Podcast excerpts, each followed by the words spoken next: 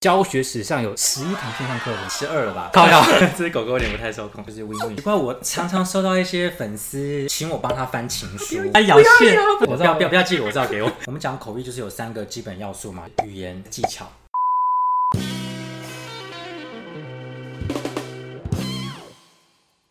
Hello，大家好，嗨，大家好。我们看到这边多了一个人，然后一只小狗狗这边，对啊，很可爱，很可爱，对不对？好，我们切入重点，这次呢，我们邀请到的是。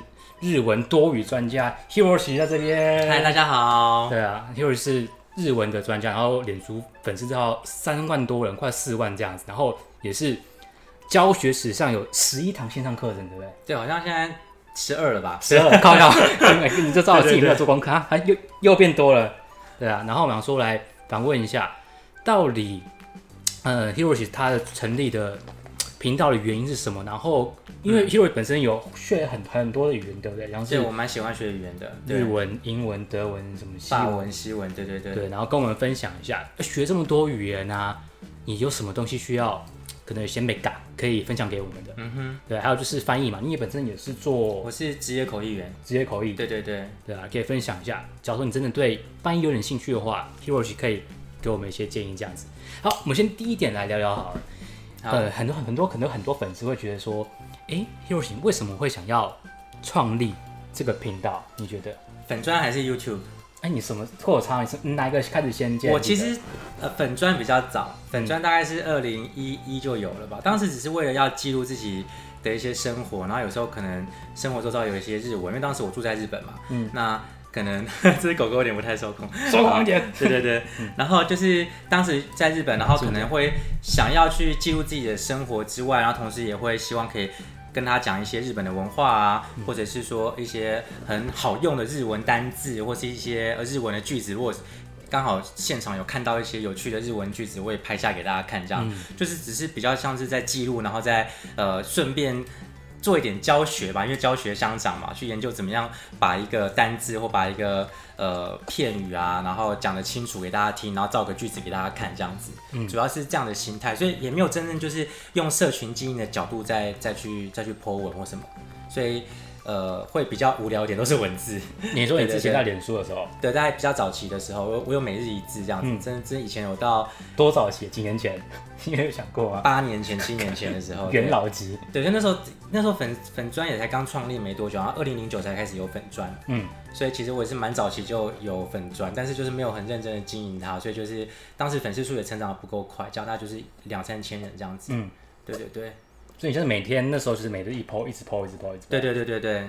就是就就每天想到什么想要教什么我就 po 什么这样，也没有去计划性的去呃去设计一个课程啊或什么，就是单字单字或者片语片语这样子，或或是一个句子这样子。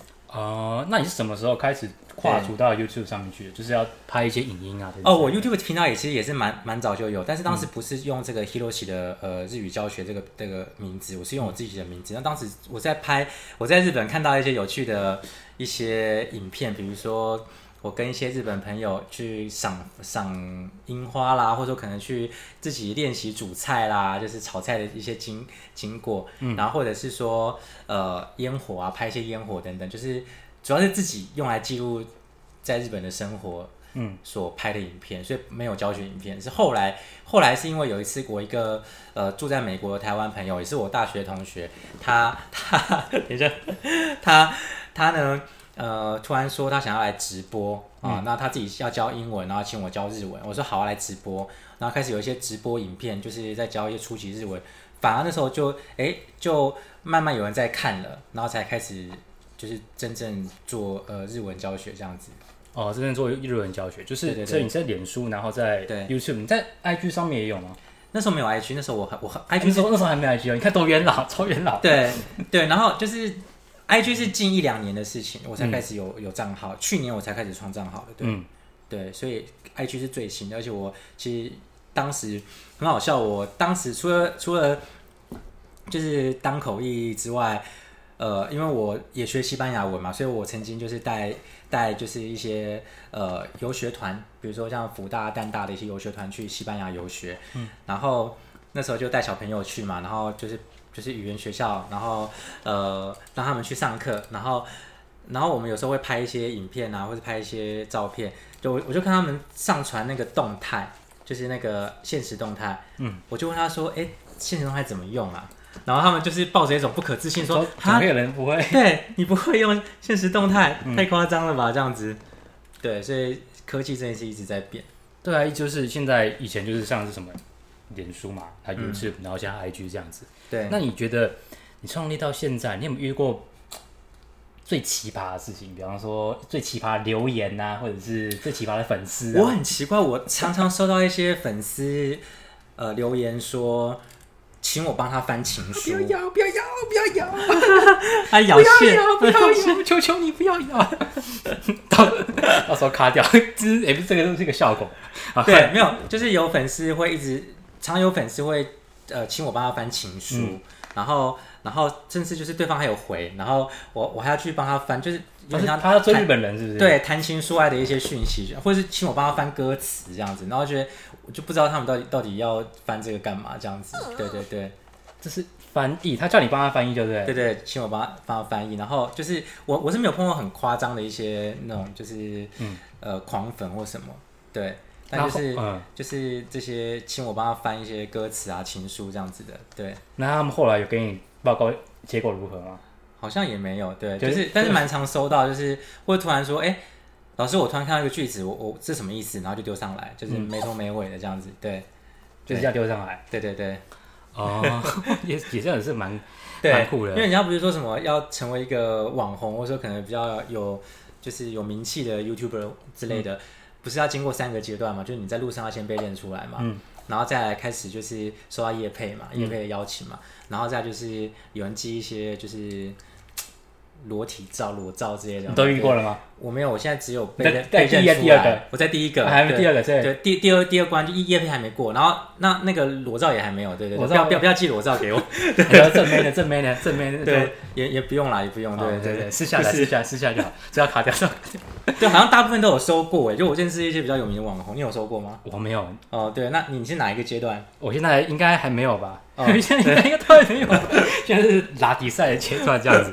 好啊，那就一起努力，一起努力这样子。对对对。那你觉得做这种社群媒体，你有没有遇到最你觉得最困难，或者让你觉得最头痛的地方？我觉得定期更新是蛮困难的。你现在多定期更更新？我现在大概每个礼拜都会有一两篇，至少啦，就是会有一两篇文章。对，嗯、那以前的话我，我我就是可能我一休息会休息三个月，或是因为我人出国，因为我很喜欢出国旅行，然后去度假或什么的，因为我蛮蛮喜欢享受人生啦，就是觉得生活品质很重要。那出国就不会想要更新，所以之前真的一停就停个两三个月这样子。对，一停停两两三个月。对，然后嗯，那大家好像也没什么，大家好像都习惯，就觉得说这就是我这样。你是突然消失，哎，对，然后就突然回来，对对对对，消失然后又回来。所以每日一次就是可能会定期，可能就是做个两三个月，然后就消失一两个月这样，嗯，这种感觉。对，那你现在还要每日一次吗？我现在比较没有啊，就是一方面是没有以前那么闲啦，嗯，对，但是然后一方面是说可能还是要做比较有系统化的教学，因为光每日一次这样太太太。怎么讲没系统的感觉？嗯，对。所以你现在比较做的是，因为你现在好像看很多线上课程嘛，所以像是比较忙，只是在忙哪个？对，忙线上课程，然后我也希望多拍一些就是呃免费的 You YouTube 的教学影片。那现在还没有呃找到一个固定的频率这样子。对，嗯、那。那呃，线上课程就是我现在大概是每季都有一个嘛，嗯，那我很喜欢线上课程，是因为我觉得大家可以用比较便宜的价钱，然后去学到一个很完整的课，那我也可以就从中就是有个比较好的收益，就等于是说我我是希望可以做到就是双赢啦，就是 win-win，学生也开心，然后我我我做课程也我就我就认真努力准备教材，然后教一次，对，哦，这样子。那你现在开的线上课程大概是开哪一些类型啊？我目前呃这。去年我比较集中在那个日日文检定的部分，日文检定收过什么 N one 什么 N two，从所以 N 五到 N one，现在最后一最后一个 N one 快要上了这样子。嗯、对，哦，那你有看，比方说一些什么绘画实用类型的？我之前有商用的，也有旅游的这样子。嗯、对对对，就是也有一些像是各种呃。单元像助词啊、时态啊、发音啊，嗯，其实我都有开过这样子，都有开过，就分这样子一切。之后对话什么的也会思考，可能也可以开，或是写作啊、翻译，甚至，嗯，对对对。那你这样子开，你觉得做线上课程跟实体的教学，你觉得最大的差别是什么？是，我觉得我觉得各有各的好处，因为实体教学我可以看到大家的反应，然后大家也可以直接问我问题。嗯、那呃，碰到真人的话，还是比较有感觉嘛，就是跟现场可以互动。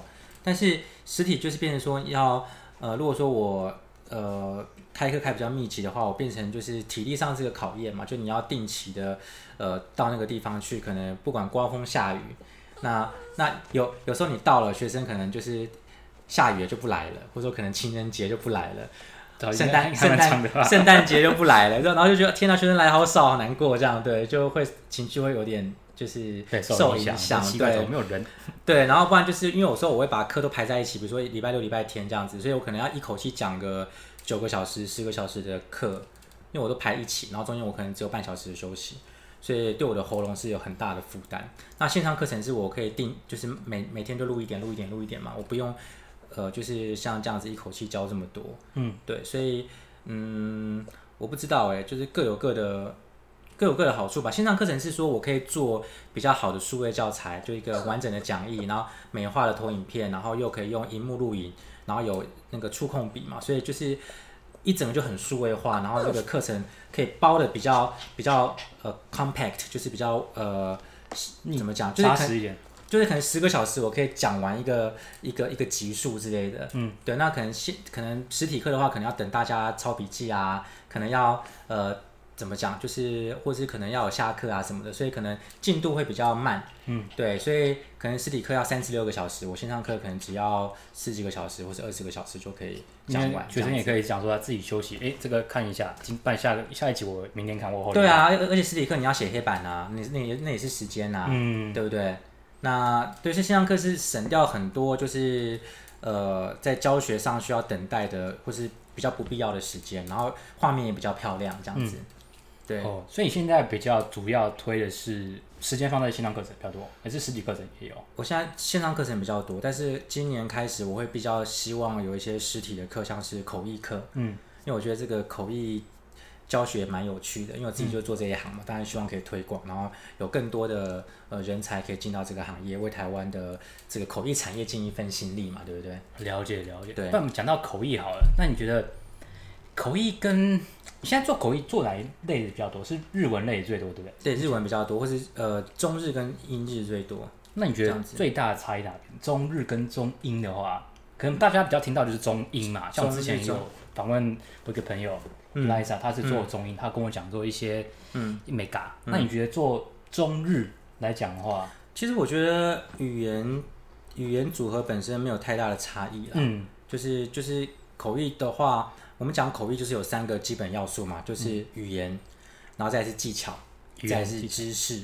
嗯，就三个都要，要语言，要有技巧，要有知识。技巧包含什么呢？包含比如说你要听人家讲。呃，两分钟的话，你要怎么把对方的讯息快速的记忆下来，或是记录下来？抄笔记的技巧，嗯，记忆的技巧。那或者是你同步口译的话，要一心多用嘛，边听边想边说。你要怎么样可以连续的在做这件事情，然后可以可以分心？对，那这这就是技巧。那语言本身当然很重要。如果你有技巧，可是你那个字就是不会讲，比如说安乐死，你就是讲不出它的英文，嗯，或者说可能现在呃某个国家的的首都，你就是讲不出来。那你就还是翻不出来，所以这个语言本身要有，嗯，然后在知识要有，对方在谈什么，就是谈棒球，你知不知道棒球的规则？谈网球，你知不知道网球的规则？那你不知道的话，你听起来就倍感吃力，你翻不出那个味道，嗯，对，就因为有些东西其实，呃，你说像 serve 好了，它有很多意思，serve，那你可以是上菜啊，可能是服务，对不对？那在网球的话是发球嘛，嗯，那你如果这不知道的话，那人家讲说就是呃。他要他要发球了，就你你把它翻成他要上菜了，不是很好笑吗？嗯，就是它的同一个字，它在不同领域会有不同的意思。然后那个领域它的它的概念你懂不懂？比如说我在呃在讲就是比如说台湾跟日本的一些选举制度的差异，你如果不知道的话，你就没有办法去把呃一些像是什么立法院啊、行政院他们的一些职责或他们的什么三权分立在讲什么，就翻不出来。那你讲科技的话。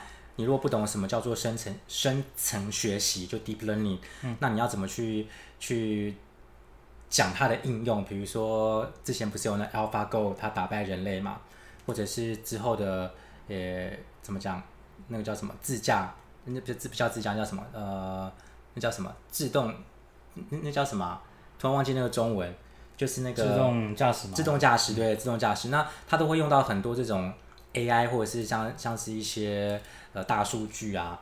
那这个知识你没有的话，你在理解他们举的例子的时候，就会倍感倍感困难。嗯，所以我是觉得啦，就是语言还是最重要的，因为你你一定要先把那个话讲得好，你才有办法传达讯息嘛。嗯，你如果语言本身不够的话，那你这个这个字不会讲，那个字不会讲，这个概念那个概念文法发音没有弄好的话，其实听者会很辛苦。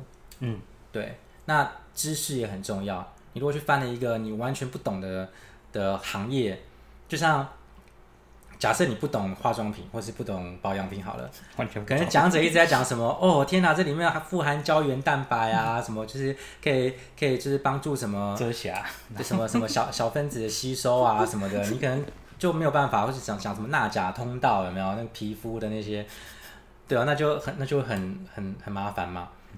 对，所以还是要多累积知识这样子。哦，所以那你会不会，假如说，我现在会不会跟一些人问好，假如说他想可能对中对中文，呃，不是、嗯、应该说对日文，他想要做日文的翻译的话，嗯、你会给他什么样的建议？比方说，嗯，要多看书啊，或者是有没有一些小 paper？？你觉得可以给一些？我有一个口译老师一直在强调说，其实你你要做翻译，呃，基本上有一件事，有几件事你必须要做，就是第一个，请你把化学元素表背下来。啊，化学元素表，嗯，就是你有听过化学元素表吗？我知道，国国中的时候背的，氢锂钠钾铝色法，然后媲美媲美盖斯贝雷嘛，什么碳系鍺醯酰，后面加音他有没有？后面我就不知道。泰南亚克山东，没有，就是这种东西。为什么？因为这些元素在我们的日常生活中，不管哪个领域都一定会提到。嗯，我们讲铅中毒，对不对？嗯，我们讲呃要换钨丝了，嗯，对不对？那我们讲说，哎，这个这个产品是什么东西做的啊？比如说是呃这个。聚氯乙烯做的，啊，这东西是什么什么聚合物？它有很多这种化学的物质，你会需要这些化合物跟元素。所以你元素如果不知道，你真的那是无解。你元素不知道就是就是就是无解，你你是扔在那边呢？你怎么知道？像像我们可能做一些核能的案子，核能你知道核能它是它是用什么什么分子或原子在撞吗？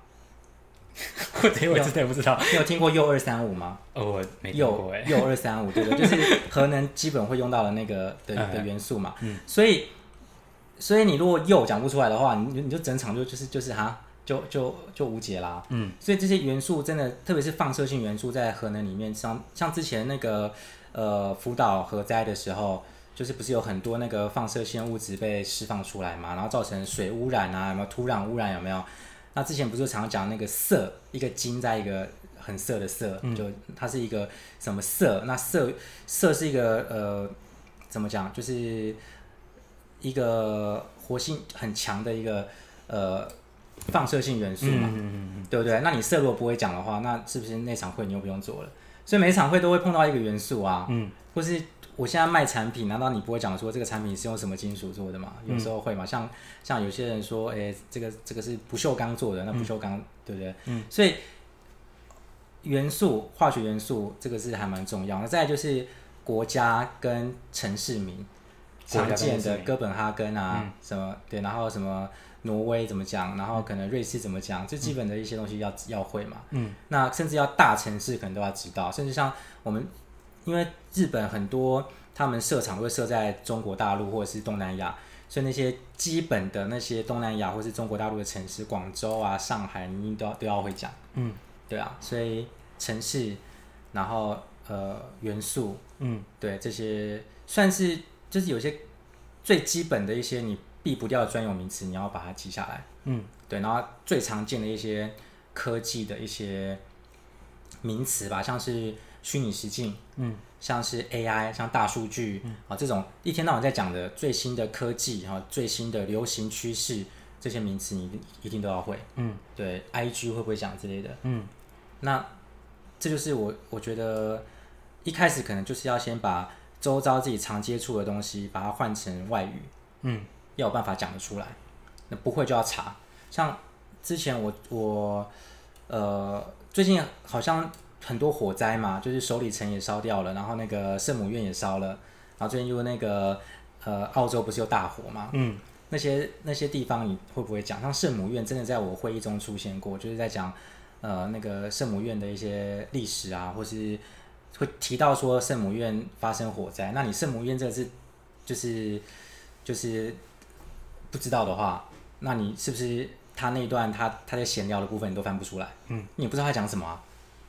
就是圣母院叫那个法文叫 Notre Dame，Notre Dame，那这个那个日文叫做 Notre Dame，就长得很像，对不对？嗯、所以你看，你就算你你是做日文翻译，如果你没有一些其他语言的基础，那你是不是这个字就只能硬背？嗯，因为它是完全就是用那个那个外来语的方式，嗯，在形成这些字的，嗯，对于这些外来的。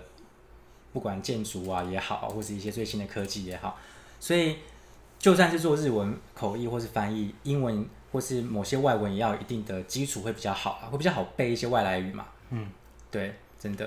哦、呃，所以是说，像你像 Hiroshi 讲说，你第一个化学元素要背，第二个可能就是说你的那个大城市城市的一些首都的一些也要会，对，国家国家也会。第三个就是说一些。常见的一些区是什么？AI 啊，大数据。对，常见的一些叫 buzzword，嗯，那种 buzzword 你一定要知道，大家耳熟能详在讨论的一些 keyword，你要有办法用你要翻的那个语言讲出来。我之前就做过做过一场会，然后他就那个呃老板就是强调说，我这个东西是在呃某一个地方制作的。他当时讲那个讲日文叫 Luxembourg，嗯，Luxembourg，你听得出来是什么国家吗？Luxembourg 就是。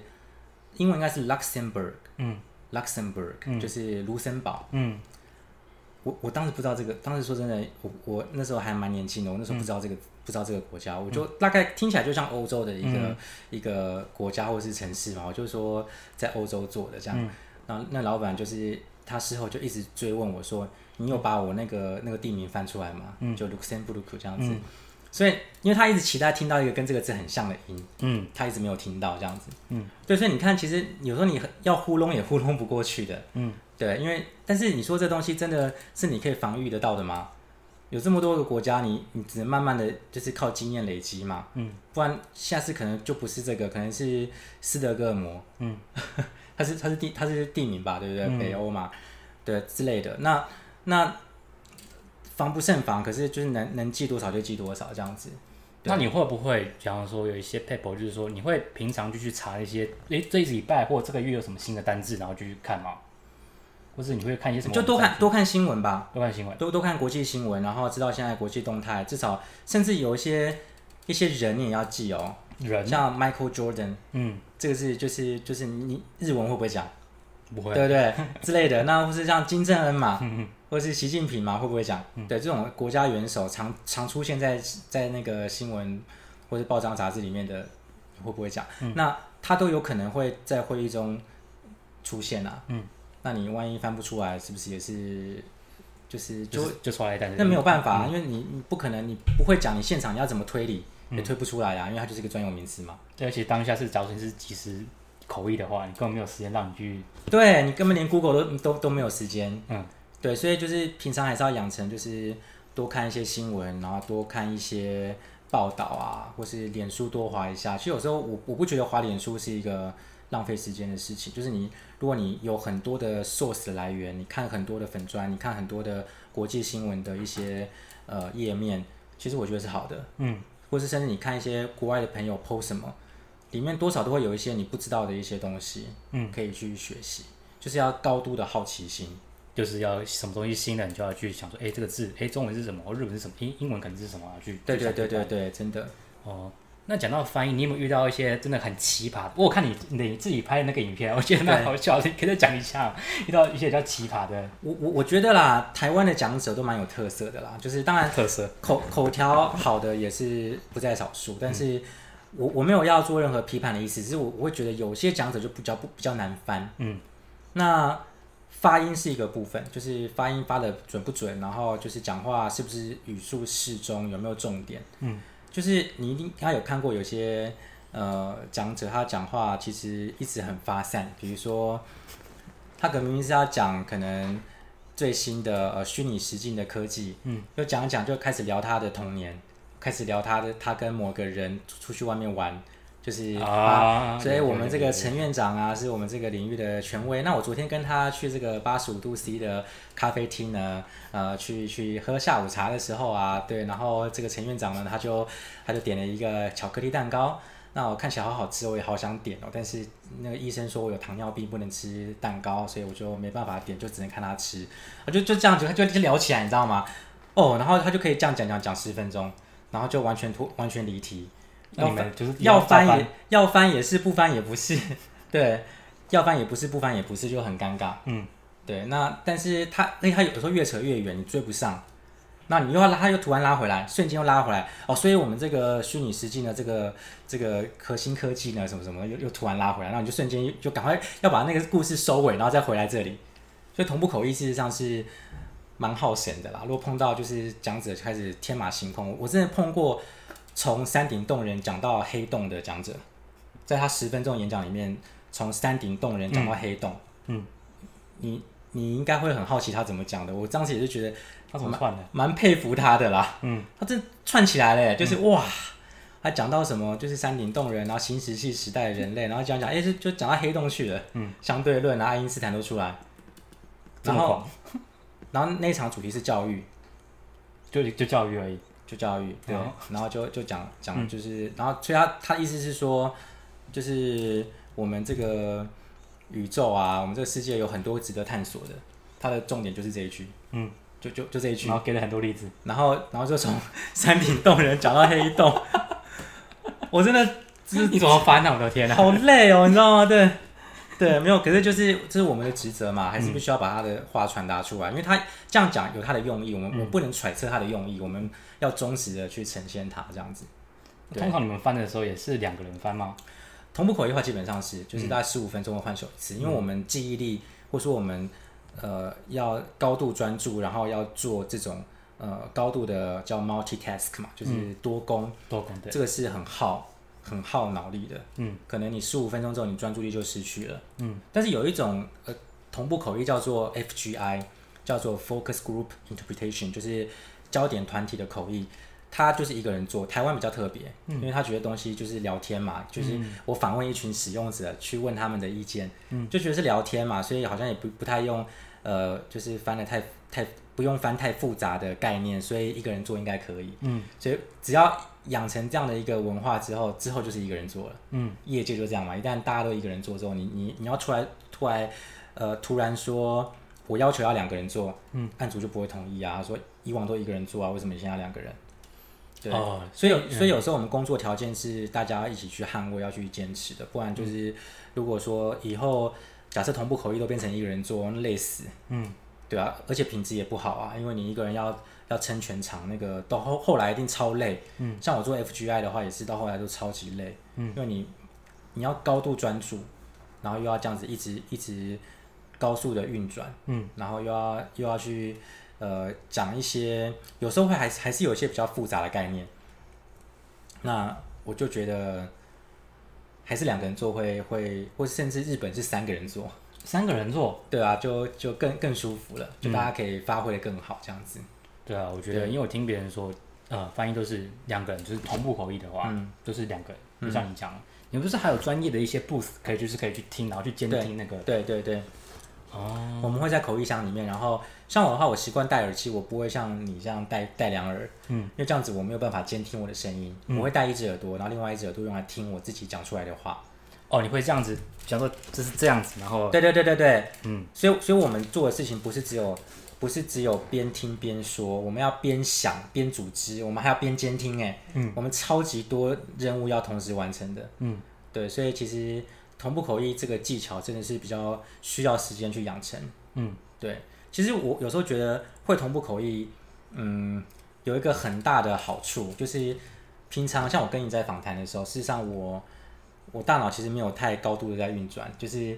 就除了在做同步口译会比较高速的运转，之后我都是用快闪记忆体，就是你懂你懂我的懂我的比喻吗？就是就是我没有在用我很核心的 CPU 的 CPU 在转，对，所以所以就是会讲话会变更自在，嗯，对，因为就会变成说，因为我同时边讲我又可以边想，边讲边想这个能力就是从同步口译去养成的，所以学同步口译不见得要当口译，你可以养成多工的习惯，你可以开始可以边听新闻，然后边打字啊，然后干嘛的，就是就会有这种多功能多工的能力。听完之后就去自己不自己去开始练习翻译怎么翻这样子，或者是说像。多功其实女生是比较比较擅长的，因为根据脑科学嘛，女生的脑梁就是左脑跟右脑连接的那个桥梁叫脑梁嘛，嗯，对，然后她女生是比较比较粗一点，所以她可以过去的资讯量好像电流比较多，所以听说是女生左右脑的这个这个并用是做的比较好，所以女生比较可以多工，所以你有常看到女生边讲电话然后边记账啊，或者边讲电话边打毛线有没有？她们是可以可以同时做两件事的。所以女生通常做同步口译会做比男生好，就是在先天上。那男生的优势是什么呢？男生呃比较会分析，对，嗯、所以会去整理分析。所以男生的优势是整理跟分析，所以也不能说谁比较有利啦。嗯，对。但是女生好像就这个一些科学的实证，好像是学语言来说，女生好像是比较有天分的。我自己也是这样子认为。我觉得，而且女生喜欢讲话，哦，她天生喜欢讲话，对了，对，没错，适合学语言，对，适合学语言。那我想说，那因为你自己本身学的很多种语言嘛，嗯，那我们现在跳到跳到这个学习语言的话，学习多种语言的话，你会不会对一些人有一些什么样的建议？比方说，他想要学，同时想要学英文、日文啊，然后又呃又德文，你对他觉得像时间上的控制啊，或者是有一些小，其实我觉得每个人的学习的方式都不太一样，嗯，有人喜欢。呃，定时定量，就是用这种比较语言专家也是比较建议说是定时定量，每天就是听个半小时，或是甚至十分钟也好，就每天这样子这样做。那我自己本身是属于那种暴饮暴食型的，就是 我我想学的时候我就我就狂学，我就是比如说我真的就是报名一个密集课程，然后就可能整个暑假从七月就一直一直上到可能九月，然后每天就在就是就在我之前曾经有一段时间是早上上法文。的密集课，下午上德文的密集课，嗯，然后晚上呢就是呃复习，就法文跟德文，这样子过了大概两个月，嗯、就是真的密集在做这件事情，嗯，那我可能学完之后，哎，我可能就隔了一年，我就没有再碰这两个语言了，嗯，为什么？因为我就觉得，哎，有到我我觉得语言是这样，你到了一定的程度之后，其实你比较不需要维持，就是或者说你就算忘了差不多，可是你只要再碰到它，你还是马上会想起来，可是是你要。你要先，我是觉得密集的到了一个一个呃程度，比如说像呃欧盟的分类标准 B one 这个程度之后再休息，你大部分的东西会留住，你之后要再复习比较快。嗯，那你如果是还在 A one 啊，就那种很初级的时候，然后动词变换都还没有变得很熟，然后你就你就哎、欸、就三天晒网，然后两天捕鱼这样的话，其实你就忘得很快。嗯。所以我自己是比较倾向说，你学一个语言，你要学到，你要密集的逼自己先到那个程度，每天碰什么什么，到那个程度之后呢，诶，你可以稍微休息，到 B one 可以稍微休息一下，然后之后有空再回来再加强，这样子，这样子是一个、嗯、一个一个做法。那你如果真的有真的有这么有恒心，你可以每天读一个小时的话，哦，那真的是最好，你就一直持续的接触是最好。但是如果你做不到，至少你空出两个月，然后好好把这语言学到一个中级的程度。再再放掉会会比较好哦。对，那假如说你会建议说他，可以像有些朋友跟我说，他想要语言就是一个学一个，像我可能现在学日文，嗯、然后我现在现在我后来我要学德文。嗯、有些朋友跟我说，他不习惯同时学两个新的语言，嗯，他会觉得好像会有点打结。那就那就直接专注在一个语言先啊，就先先用两个月把这个语言冲到 B one 嗯的程度，嗯、然后再两个月可以冲到 B one 吗？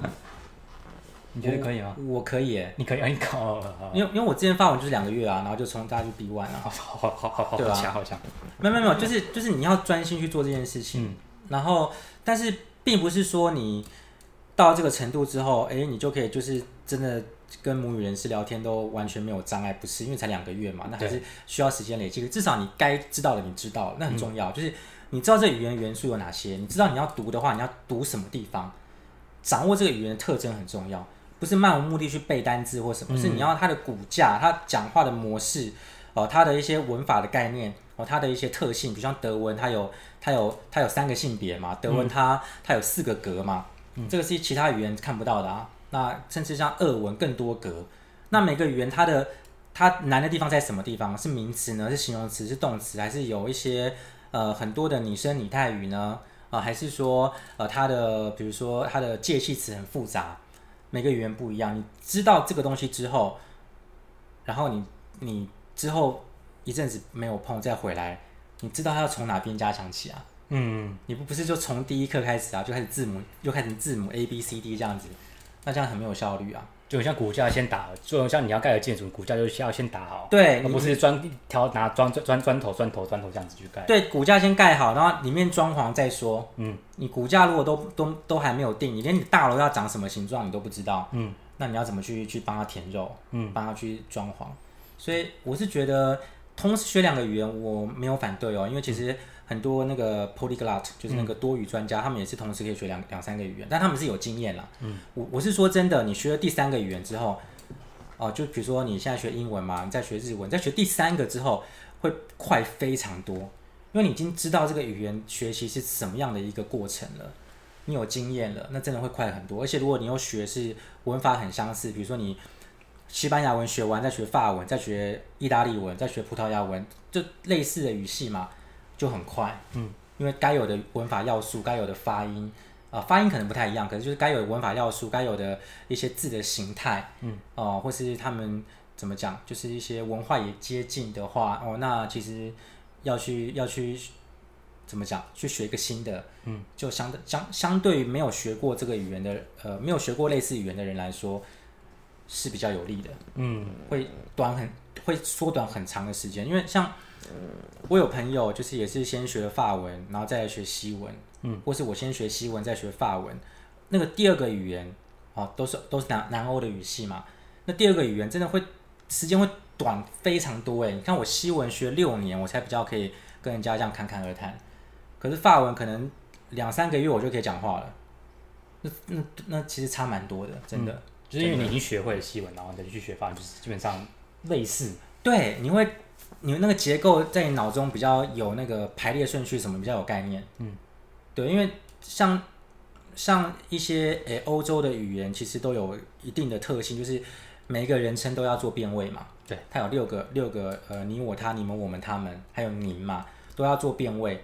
那光这个概念，你如果只会英文的话，那其实你要突然从只有第三人称单数要、嗯、要变化到六个都要变化的时候，你有个很大的鸿沟诶。嗯。对啊，那如果你已经会了西文，再去学法文，那都是一样的概念嘛。嗯，你就比较能够接受这个事实。对，那我想再问一下，你觉得以台湾人来讲啊，有没有哪一种外语是对台湾人比较，应该讲两个比较好上手跟比较难上手的？假如说我已经会中文了。你觉得？我觉得日文、日文跟西班牙文还算比较好上手。西班牙文当然是欧洲语言，你要习惯它的文法的架构，嗯、发音上比较简单。嗯，因为日文跟西班牙文都只有五个母音，嗯，就是 I I R A E O U 嘛，对，嗯、就是就是呃，相较起来会比英文那么多那种特殊的母音或子音来讲，因为英文有很多像 z、嗯、这种音嘛，或者是对对，或者是像是 sh 这种、嗯、对。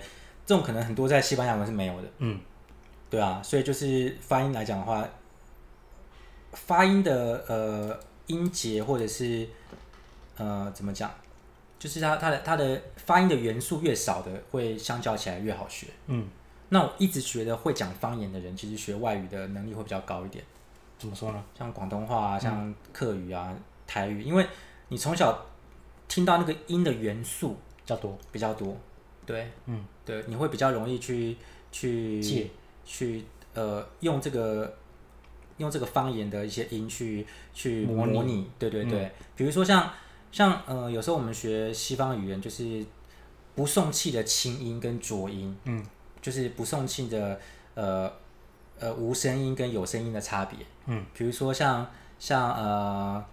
像 school，对，呃，school，嗯，这个字好了，你不会讲 school 嘛，不会不会不会发可的音嘛，嗯，或是像像呃花钱，你不会讲 spend 嘛，嗯，对，不会 p 不会那么那么重嘛，这就是不送气，但是它是它是它是 p 的音，嗯，可是它是不送气，嗯，那这个概念就台湾就很难很难去模拟嘛，就觉得我们有 b p m，其实 b p 它实际上是同一个东西，只是一个是有送气，一个没送气，b 没有送气，p 有送气，嗯。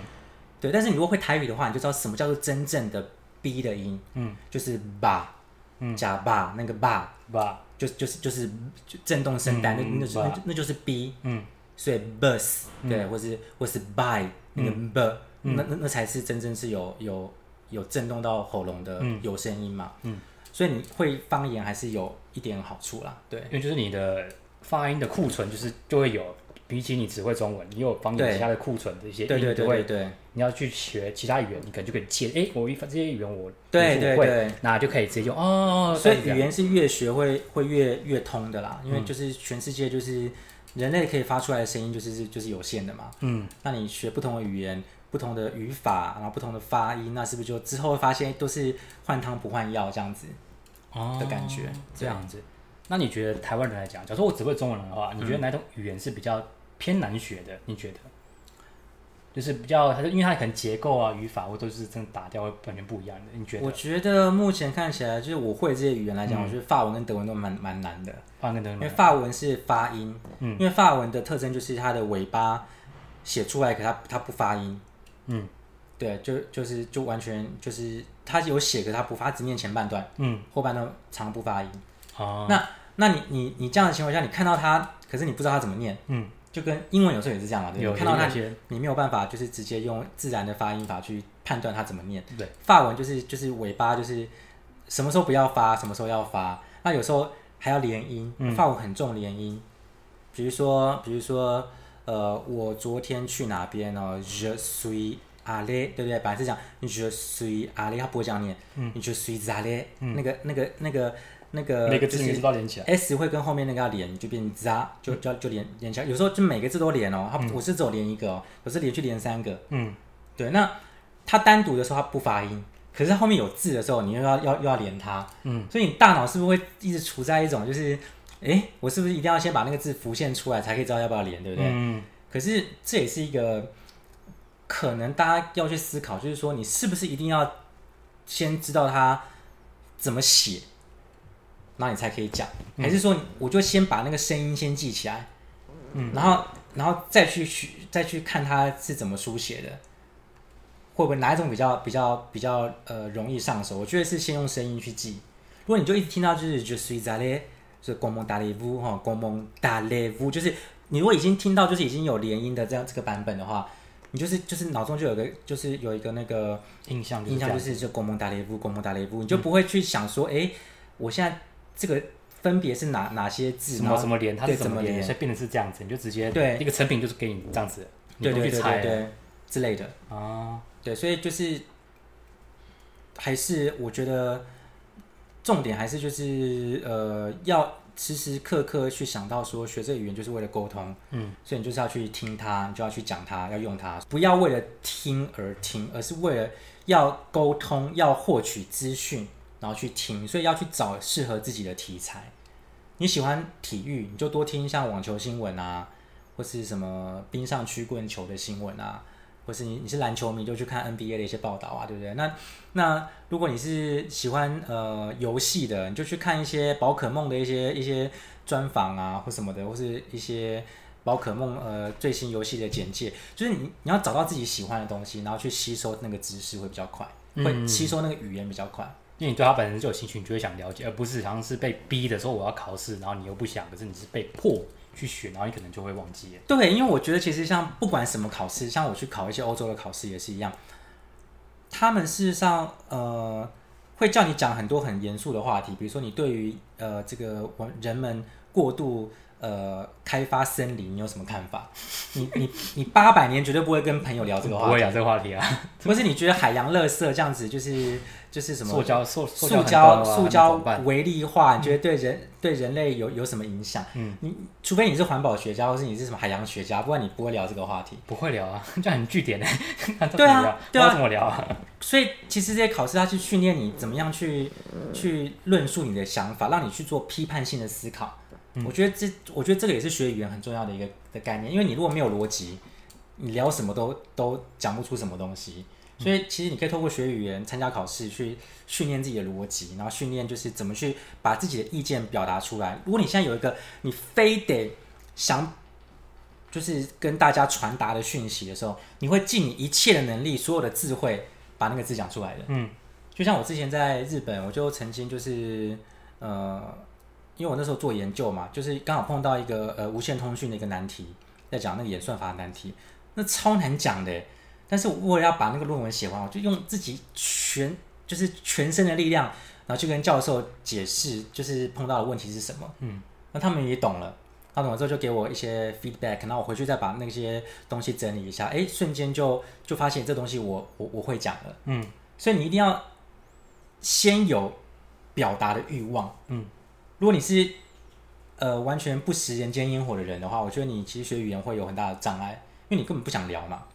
对啊，你就觉得我干嘛学？觉得目的性就没有，我干嘛学这个？我学完之后要干嘛？对，我我我我干嘛跟你聊这个这个？比如说社群经营，嗯，我干嘛跟你聊大数据？就跟我人生没有关系啊！我就想要就是跟你聊我旁边我家旁边的卤肉饭店，嗯，对，那那这有什么好聊的？对？就是所以有时候一个人就是会不会聊天，是取决于这个人他的知识跟他的他的呃喜好吗？好奇心，好奇心。你如果对什么都好奇，像我们口译员就是必须要对什么都好奇。那那你自然就会自然就会可以跟各行各业的人聊天。他是赛车手，就说：“哎，你你在开赛车的时候，你有没有碰到什么就是让你觉得很可怕的事情啊？什么？”他就他就很很愿意跟你分享。那你是不是语言也进步，然后你也得到一些你原本不知道的讯息，对，对不对？嗯，这是我觉得我做口译我觉得最大的收获。我可以知道好多秘辛哦。嗯，对，我可能知道很多业界的一些甚至。黑暗面我都知道，对。可问一下什么黑暗面？没有？就是 对，对对对，这个要讲起来的话，就是对，其实也是蛮可怕的。对对对对对，没有，大部分是是比较光明的啦，因为人类就是要呃让我们的生活可以更加的便利，会开发很多不同的产品、不同的科技嘛。那当然背后也是有一些比较像犯罪的东西啊，或什么的。嗯、那你可以透过不同的案子去了解，呃，比如说像。我之前就做过毒品走私的案子，你就知道说哇，原来现在的 他们怎么走私技巧可以高超到这样子，什么就是把毒品塞到你的肠子里面啊，或者可能就是然后再排出来，有没有？嗯，就是塞进那种塞会吞下去，然后再排出来，嗯、或者像我们现在都有那种 X 光可以去看你肚子里面是不是有一颗一颗的，嗯，对，然后或者是说那个行李都弄夹层，有没有？嗯，我们超厉害的，嗯，还有那种什么就是呃把那个比如说海洛因啊，或者那个什么、嗯、呃。古柯碱啊，还是就是一些常见的毒品，它我把它融到可乐里面去，融进可乐，那这样看起来总没事嘛，然后再把它完再密封嘛，融融到可乐，然后之后我再把它倒出来，再透过化学方式分离它。嗯，你知道可以做到这种事情吗？就是天呐，然后然后但是那些那些那些警察，就是机场的警察也不是省油的灯，他就知道，哎，我就我就戳一个洞，然后去稍微试纸。一碰，嗯，哎，变蓝色啊，你就是有有有有什么骨科碱，就是有、嗯、就是有什么的毒品这样子，嗯、所以就是大家在比那个比智慧啊，所以你去那些翻译的时候，会知道一些很多秘辛哦。研讨会就是，对啊，我知道怎么走私毒品，所以你要改行吗？不行，那到时候被贴黄标是这个意见。对，对，不行不行不行，对，哦，了解了解。那所以 Hiroshi，你有没有遇到做翻译啊？因为你是专门做那个口译的，对对对。那你有没有觉得遇到一些很常见的迷思之类的？我觉得有一个迷思，就是说，觉得好像做口译，然后外语就会变好。我觉得，嗯，要看人，而且如果你本身外语没有到一个程度的话，其实做口译其实反而会让你的错误更加的根深蒂固。因为你想想看，你平常没有在用这些东西，然后你突然要讲，那你也不知道他怎么讲，但是你就现场你就用你自己的方式把它表达出来，可是也没有人告诉你他是对或错。你自己也没有任何的，就是自己的，就是那个修正的方式，auto correction 的方式，自己修正，或者你自己没有自己呃监督自己，或是评价自己的这样的能力。通常客户除非是真的翻得很烂，他会跟你客诉。嗯，不然的话，如果是马马虎虎什么，他有些根本就也不会给你任何的 feedback。那这样你就是你就会一一直以为说你做的好像不错，那你就一直这样子同样的方式一直一一直讲下去。嗯，那如果有文法错，那有发音发错。或者说可能有一些东西你可能表达的不够完整，不够好，那你就一直延续下去，你就加强了你这个错误。嗯，比如说你应该常听到有些老板就会跟你讲说，哎，我，呃，我回去跟我们经理做个 confirm。嗯，你有没有听过这个这个、这个英文？confirm，confirm，confirm 是什么？confirm 对，是 confirm，对，confirm，而且。做个 confirm，这个这个 confirm 是动词啊，嗯、是 confirmation 吧，对不对？嗯、你知道把它变名词吗？没有，嗯、就是大家就就做个 confirm，嗯，就讲习惯了，这种这种在业界太常看到，因为大家会有样学样嘛，嗯、对不对？那这个如果你没有人告诉你的话，你是不是一直一直戳下去，一直用下去？那发音跟文法的错误就是就不用讲，就一直延续下。重音放哪边？嗯，对，重音你你你如果放错的话，你可能一辈子就一直放错。嗯，就是一直以为是在那个地方。就像说，以前我有个教授很喜欢讲 discovery。嗯，discovery 是什么？Discovery，哦，他他念他念 Discovery，然后什么是 Discovery？然后对，然后就也没有人跟他讲，从来没有人跟他讲这个问题，然后就一就是一直讲 Discovery，所以我我很喜欢看 Discovery，嗯，对对，就很有趣。就像这种东西，就是你如果做口译的话，这个错误是会根深蒂固，因为你一直不断的 repeat，嗯，那一直重复就会加深自己的印象，嗯。对，所以其实有时候也要不耻下问，就是你有时候还是去问一下客户，说，哎，这东西怎么讲比较好啊？或者说，哎，你跟你的的同伴，或是跟其他同行的前辈去讨教一下，说，哎，我有没有什么可以改进的？那这个东西要怎么表达比较好？多去问，人家会愿意告诉你。嗯、你不问的话，同行也不不会，我不会这么无聊，就是跑去跟你讲说，哎，你刚刚那个犯错，那要怎么翻？你应该也不会这样讲吧？就觉得对啊，后辈不用讲，前辈有时候就是他也会想说，大家都同行嘛，嗯。对不对？就感觉好像我在指责你，嗯、我在指正你，就像高高在上。一般人不会想要做这样的、这样的、这样的那个、啊、的事情。对，嗯、就像外国人，他也不会特别跟你讲说你这次讲错，嗯、除非是老师。嗯，对，所以有时候我觉得去上上课啊，也是蛮有帮助，因为上课老师有这个责任、义务跟责任去纠正、纠正。对，所以你会得到比较正确的东西。嗯、所以不是说你做了口译，你的语言会变好，是你语言好，所以去做口译。嗯，我觉得是这样子。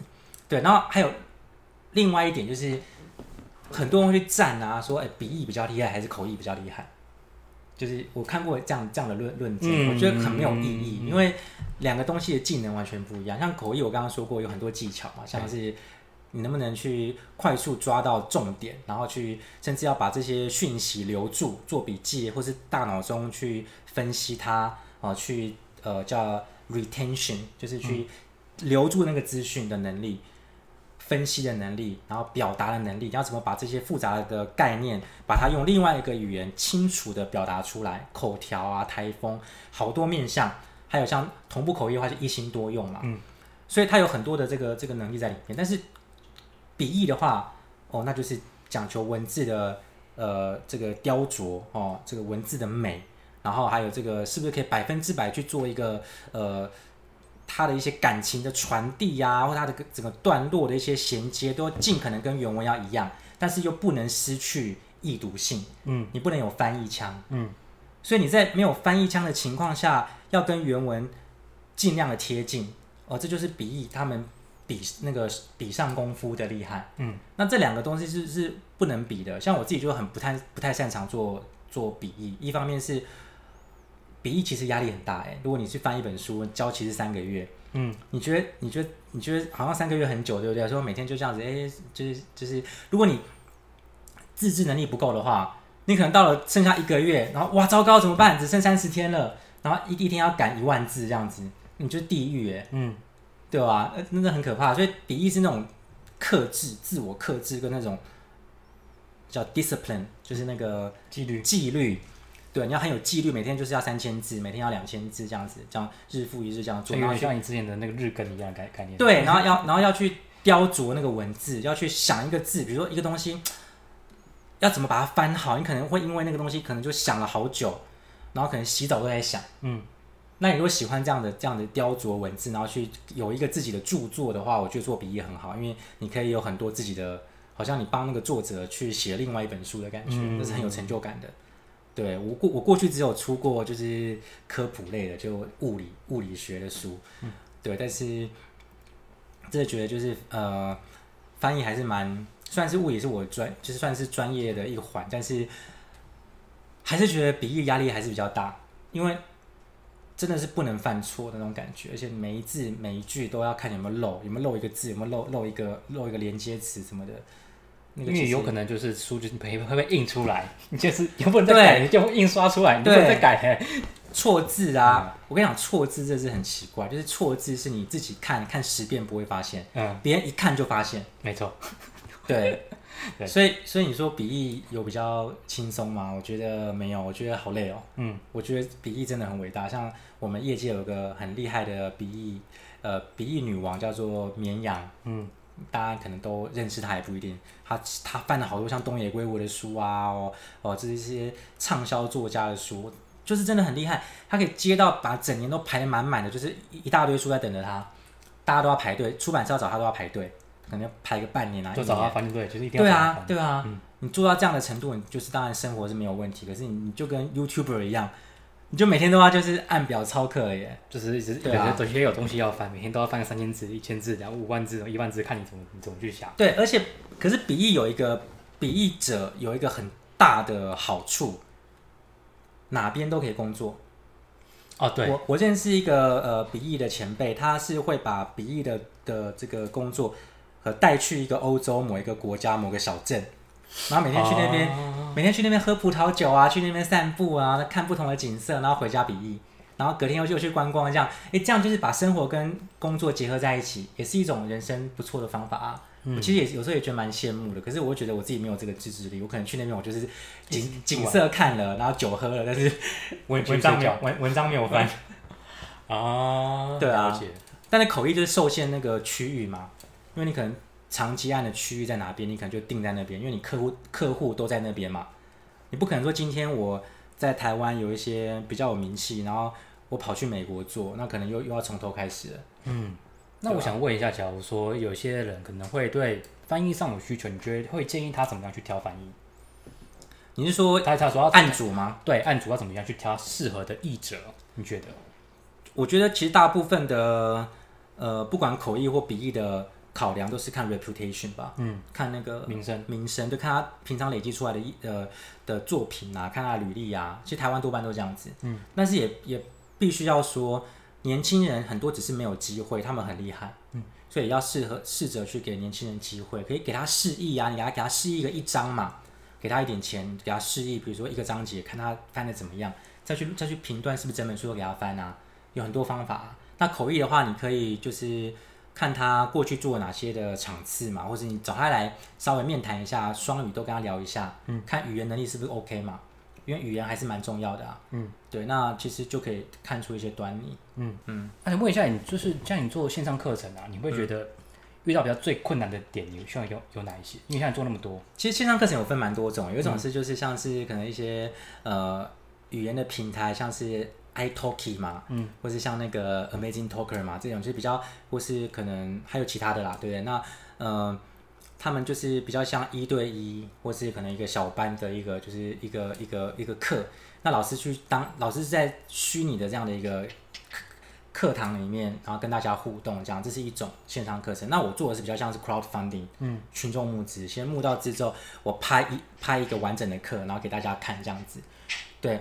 那我我自己比较喜欢做呃这个 crowdfunding，是因为我就是努力就是那那一两个月把这个课做好，然后就上去了。那我就教这么一次，那我努力准备教材，努力教课，那很累，可是就是就是累那一两个月，然后就是把自己会的东西把它包装成一个作品，然后给大家这样子。对，那有时候也会，如果同学愿意支持的话，也会有一些被动收入啊什么的。那另外一个就是呃，像是 Amazing Talker 那种，就是要 one on one 那那那种，像是比较像 tutor 的那种感觉的话，嗯、他就是老师必须要时间要一直空出来嘛，就跟在实体补习班也是一样，你时间要空出来，嗯、就是你一个人没有办法说就是呃去很多地方旅游，然后就不理他，嗯，对你还是必须要有一定的时速去。去授课，那呃，当然这样就是比较稳定的收入嘛，对不对？那呃，学生跟你的这个互动啊，关系也会比较好，所以各有好处。就是 crowdfunding 的话，可能就是同学可能跟你的距离比较远，因为他是看你预录好的课程，没有线上的呃直接的互动。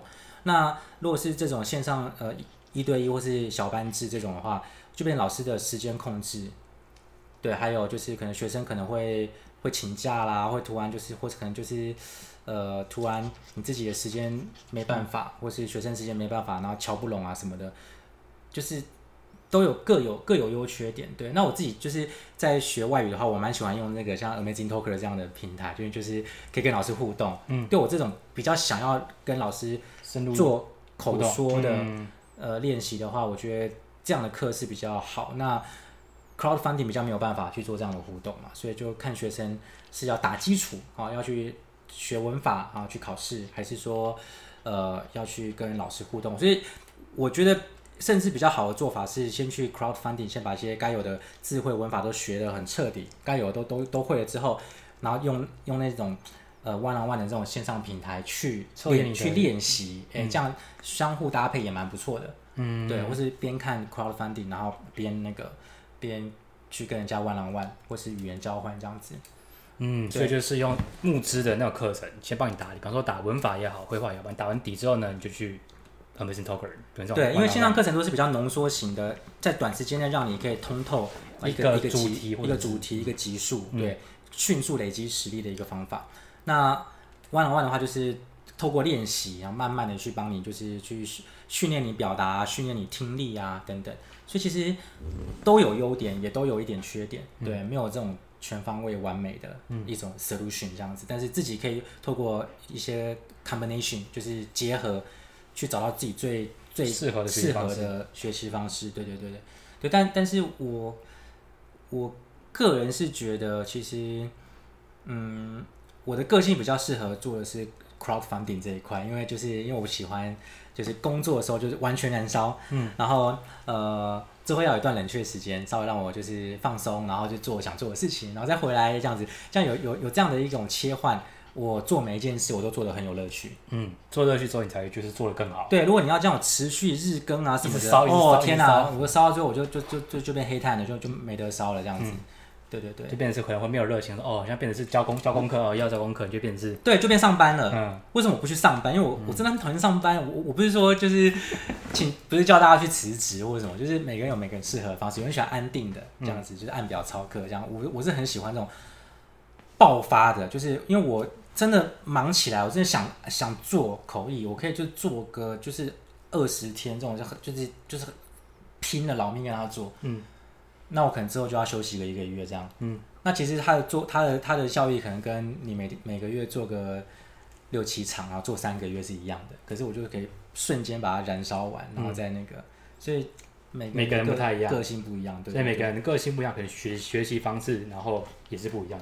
对对，就是工作上来讲，学习都像我刚刚讲，我喜欢暴饮暴食嘛，嗯，就是我也是完全燃烧嘛，就是我想学西文，想学什么文，我就是两个月给他了，嗯，我就是每天这样学，那我两个月之后，我再做别的事情，嗯，就要先达到那个里程碑，那个里程碑到了之后，你就比较至少就是 保有就那附近的程度，因为我觉得其实学任何东西都一样，你在熟悉它之前需要花很多时间。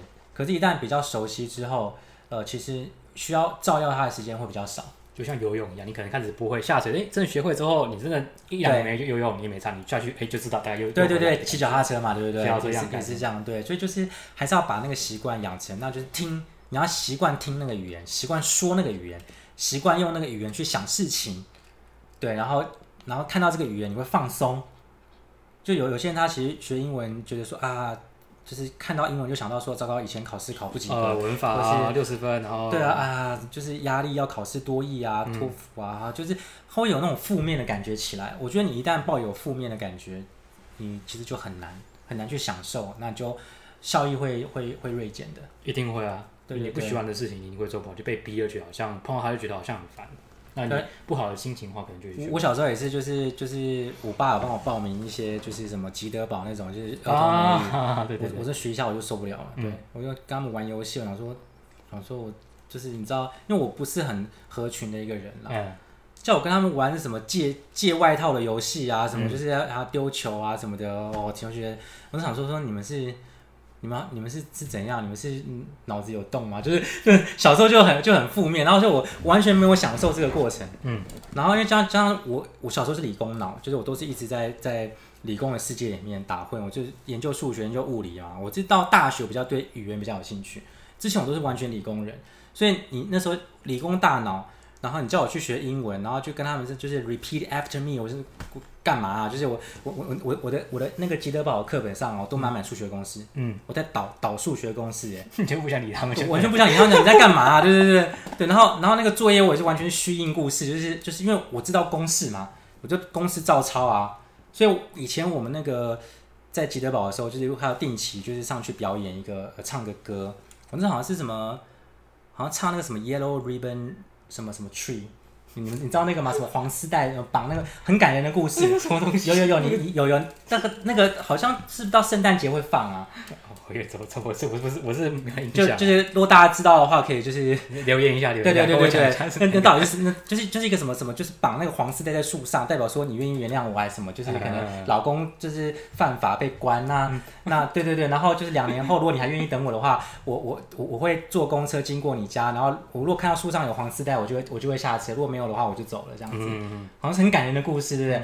我们表演一首歌，完全不知道那那首歌在唱什么。嗯。我就我就他就是什么，然后就唱唱唱，然后我的那个我的草稿上满满的注音，嗯，英文那时候根本就我完全没有想我想唱，因为我根本连他什么意思我都不知道，然后就是就是就是要上去表演这样子，嗯、这种才艺班儿童才艺班、哦、很多都会这样子啊，对对对对对，我不是说吉德堡怎么样，就是这是很常见，但是如果你对英文很有兴趣，你就是啊就是会很有感情这样，我那时候就觉得天哪，是因为你对这个东西的剧情完全说这到底要干什么，你可能对你觉得可能会。